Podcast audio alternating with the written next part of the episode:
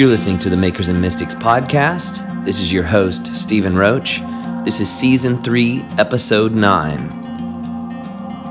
A few months ago, I had the privilege of speaking at United Pursuit's Reunion Retreat just outside of Nashville, Tennessee, on Johnny and June Cash's land. And I had the opportunity to speak to a group of Christian artists at the event on the relationship between art and faith. And as I've listened back to that keynote that I gave that weekend, I felt that some of the insights I shared could be beneficial to the larger community of makers and mystics. And so, in this episode, I'm going to share highlights from that talk on the relationship between art and faith. But before we get into our talk, I want to encourage you to go to thebreathintheclay.com and reserve your tickets for our live event coming up March 22nd through 25th in Winston-Salem, North Carolina. And if you haven't been to a Breath in the Clay event before, I encourage you to make this year the year that you come. So many people have relayed stories back to us about how the Breath in the Clay and the community gathering around this movement has become a pivotal experience in your journey of art and faith. And there's just something really special happening in the community this year. This event is already becoming the largest one that we've hosted so far. This is our fifth event, and many of our workshops are starting to fill up. But if you get your tickets today, you should still be able to attend the ones you want to attend. Also, keep in mind patrons of the podcast receive discounts to all of our live events. So visit thebreathintheclay.com, get your tickets today, and as always, thank you guys so much for listening. This is my talk from the Reunion Retreat 2017 on the relationship between art and faith.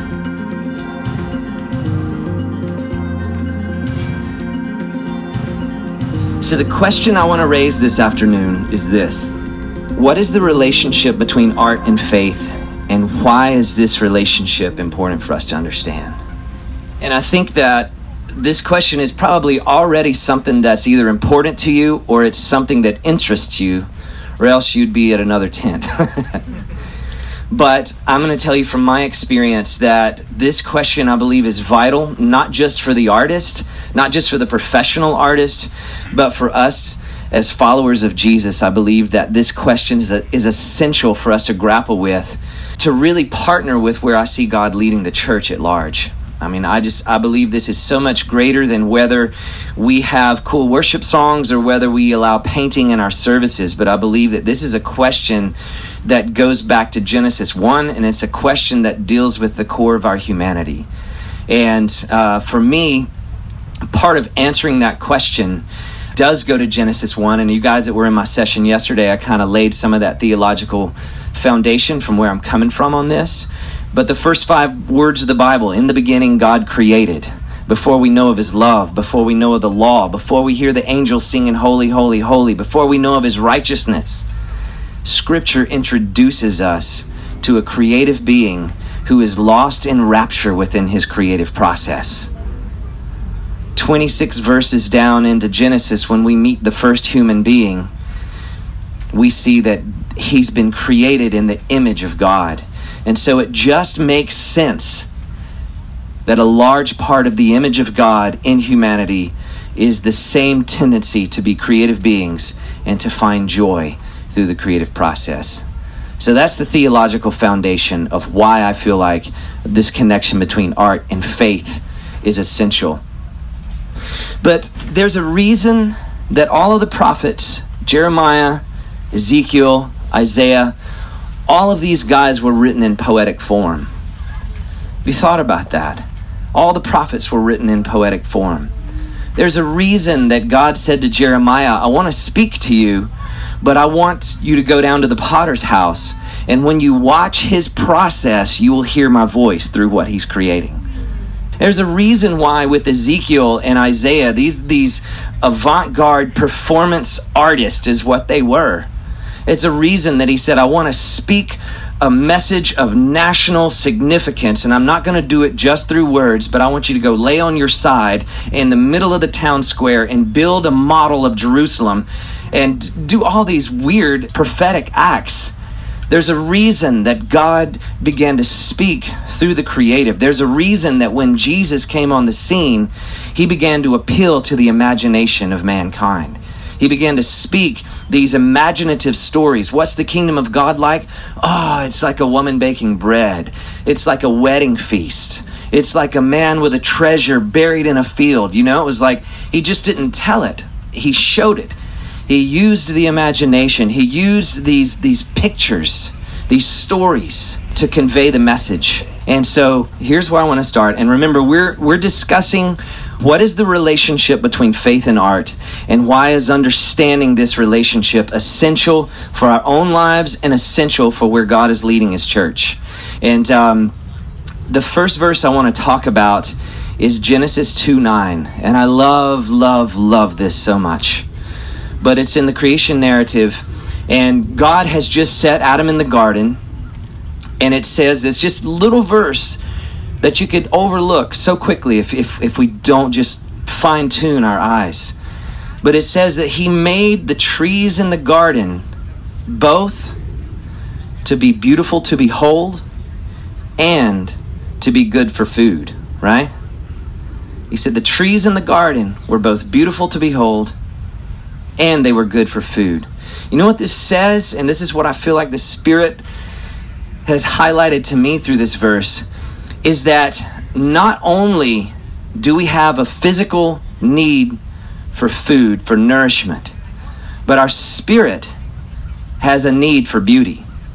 Our spirit has a need to behold you know beautiful things the mountains the you know the uh, matter of fact when adam saw eve you realize that was the first poetry in the bible you know i mean the whole scripture in that the story is written in poetic but the first poetic utterance from a human being is when adam saw eve and he was so smitten with her beauty is that he began to utter poetry and isn't that what happens to us is that when we encounter the beauty of god art is what comes out of us.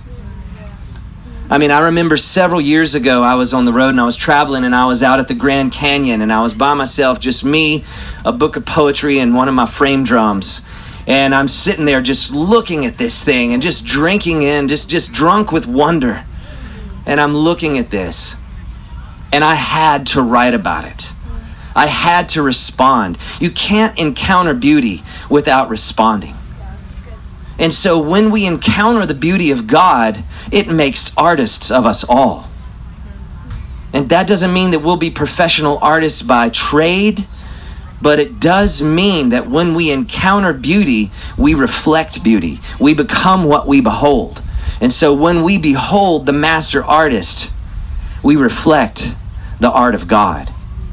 And if you want to talk about a world that's in need of seeing the art of God, it's the world we're living in. And that's why I believe that right now, when the world is probably crazier than we've seen it in our lifetime at least, that God is also raising up a generation of creatives and artisans. And there was one point when I struggled with the fact of seeing all of the depravity of the world, all of the political unrest, all of the Syrian refugee crisis, all of the Iraq, all of this stuff going on. And then in the middle of that, I'm teaching on creativity, and I feel this call to release the arts. And, and if you don't have the right perspective in the middle of that, the arts can seem frivolous and gratuitous and not necessary. But I want to propose that it is not despite the craziness of our world right now, but it is precisely because of the chaos of our world that God is raising up a creative movement. You know why? Because He's called us to walk in the opposite spirit and just like we talked about yesterday in the Architects of Hope, it's like, you know, St. Francis echoing Isaiah. He says, you know, where there is hatred, I want to sow love. Where there is discord, I want to sow peace. Where there is craziness, I want to sow sanity. And what did Isaiah say? But he said, you know, I want to give you beauty for ashes, the oil of joy for mourning. And I don't think it was an accident that that's the very scripture that Jesus started his public ministry by reciting. You know, when he stood up in the temple and he opened up Isaiah 61. The first words that the Son of God uttered right there in the synagogue is that he had come to turn the world on its head, that in the place of chaos, he had come to sow beauty. Isn't that beautiful? And so here, it, and I believe, and you can look more into this, some of the. Uh, there's an episode on Makers and Mystics that I did. I think it's called On the Relationship of Beauty and Justice. And uh, go back and listen to that one because I can unpack it a lot more there than I can here. But I believe that there's an inherent relationship between beauty and justice. So I'm going to start us back at my scripture Genesis 2 9. In the same tree, there's nourishment for the body and there's nourishment for the spirit, right? mankind not only has a physical need for nourishment, but as a spiritual, emotional, and psychological need for nourishment. As food is to the body, beauty is to the soul. And when I think about beauty, when you think about beauty, you know, the Grand Canyon or what, whatever form we're talking about, what we're seeing is we're seeing different elements coming together in right relationship, right? If you really break down like what makes something beautiful one of the things that makes something beautiful is when these different elements come together in right relationship. And now think about justice. What is justice? Justice is different things coexisting together in right relationship.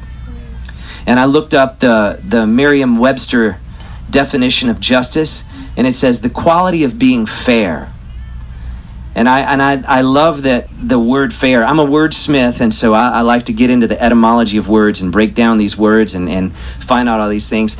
The word fair, which is used to define justice, is also the word that means beauty. Like you know, mirror, mirror on the wall, who is the fairest of them all? You know, to be fair means to be treated right, and it also means to be beautiful. Do you guys know who Dorothy Day is? She was the activist and the Catholic worker in the 60s. Uh, she did a lot of work among the poor, and she was just an incredible lady. But she believed that providing images of good things, vines, grapes, mother with her children, countered the troubledness of our world and the bitterness of our world. And acknowledging the ugliness of poverty, she believed that people could create the kind of humility needed in reversing the systems that sustained brokenness by displaying acts of beauty. And so when we talk about what's the relationship between faith and art and what effect does that have in the world, it's so essential. It is absolutely so essential. And when you go throughout history, the church has had a tremendously rocky relationship with the arts and I'm not a naysayer, you know, I'm not bitter, I'm not jaded. I love the body of Christ. I, I, love the church community, you know, I'm part of it. I, you know, I take ownership and I want to help move us forward. But at the same time, I think that part of that is is really grappling with where we've come from and some of the things that we embraced so that we can break free from some of the, the tired religiosity and we can move into a new era. Does that make sense? Yeah. And so here we go. Genesis 1 created in the image of God, invited us into his creative process in naming the animals.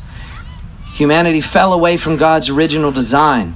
God said, I'm not giving up he begins to appeal to Noah, gave him designs he, for an ark to save humanity. When Moses got into the presence of God, he got blueprints for a tabernacle. When David got into the presence of God, he got an idea for a 4,000 piece orchestra. You know what I mean? It's like you, you move on. Jeremiah, go look at the potter. All throughout Scripture, you see God appealing to the creative part of man, right?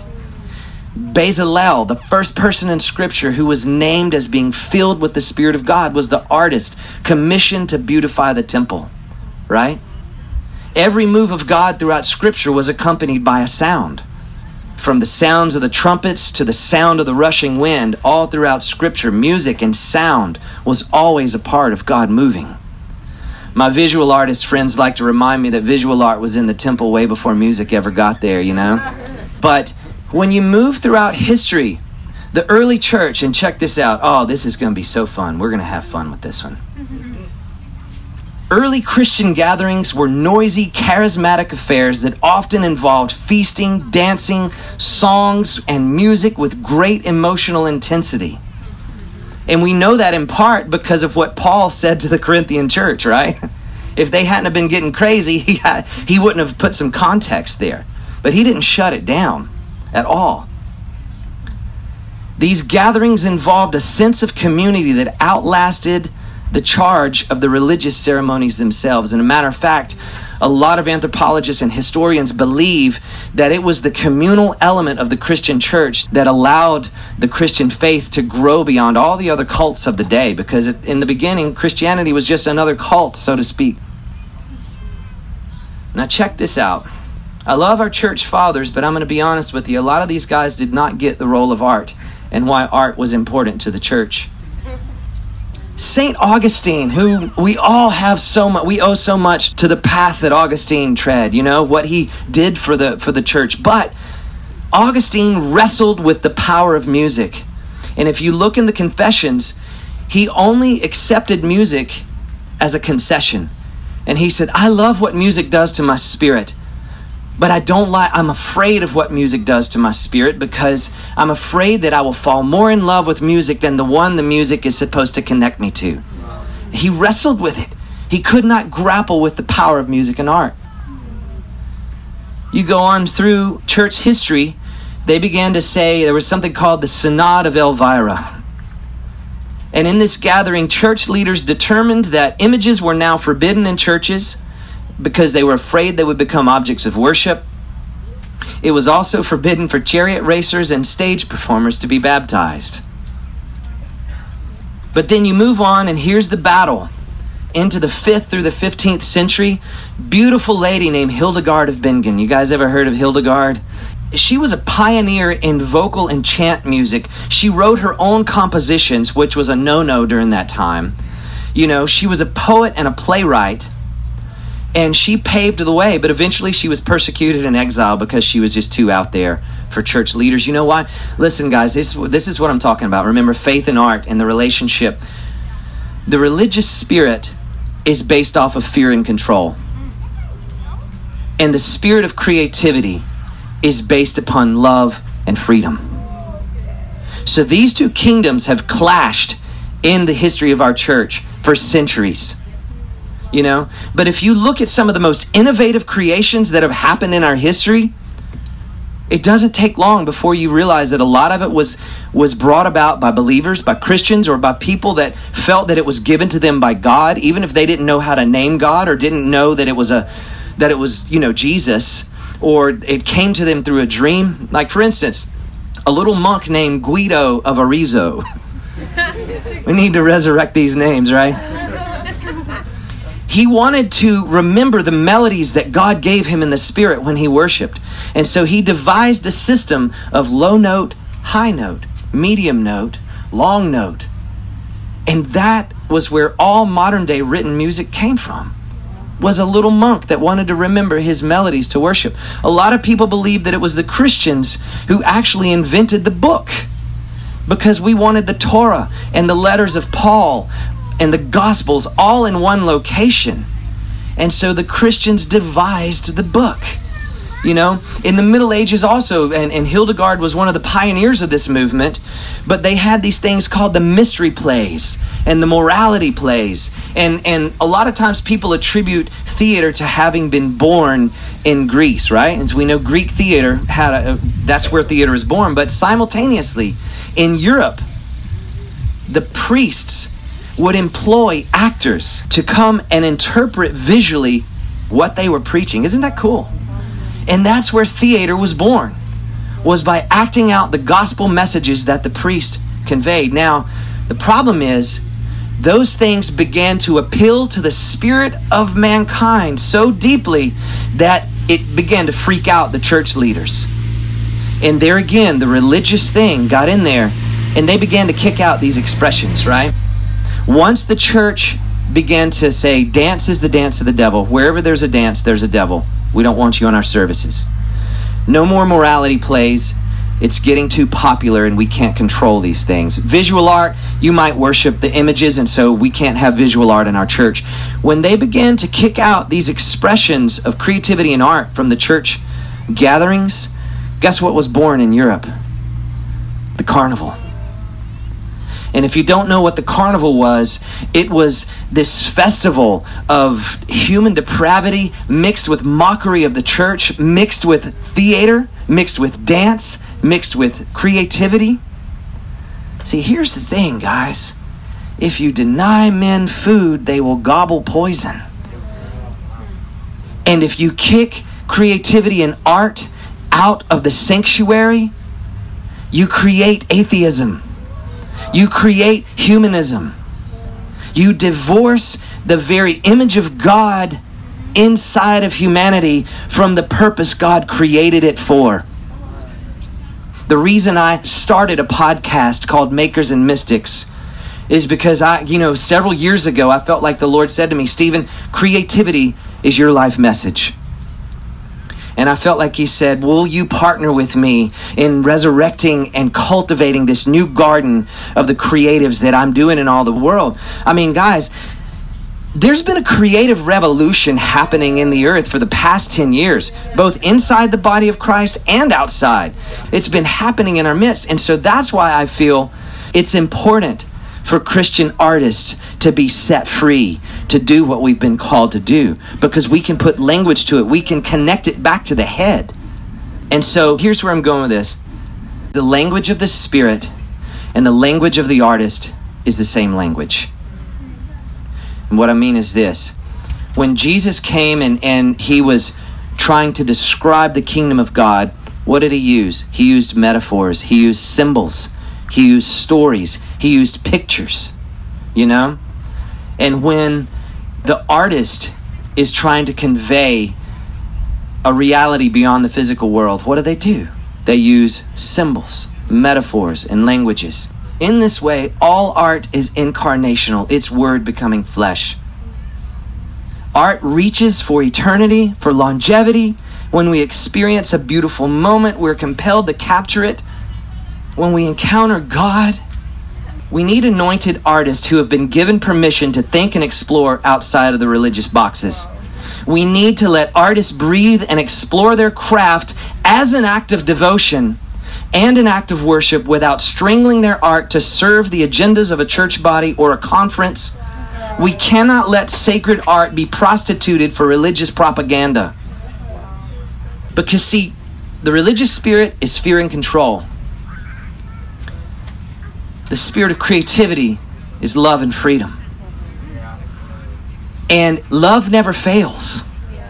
So when we engage what we love, we can't fail. There are no mistakes and there are no dead end roads in heaven. So here's what I'm saying to you guys you have permission to go after what you felt afraid to go after and you have some things in your hearts that you don't see prototypes for. You get influence from here, you get influence from here, you get inspiration from there, but none of those things are quite it. It's something else. You have just been given permission to go after those things with God as an act of devotion in relationship with Him. See, I think we can create whatever crazy stuff God puts in our heart. Thanks again, everyone, for listening to the Makers and Mystics podcast. Be sure to follow us on Instagram at Makers and Mystics. And also, if you haven't yet, please leave us a review on iTunes and subscribe to us there. Look forward to connecting with you real soon. We'll see you next time.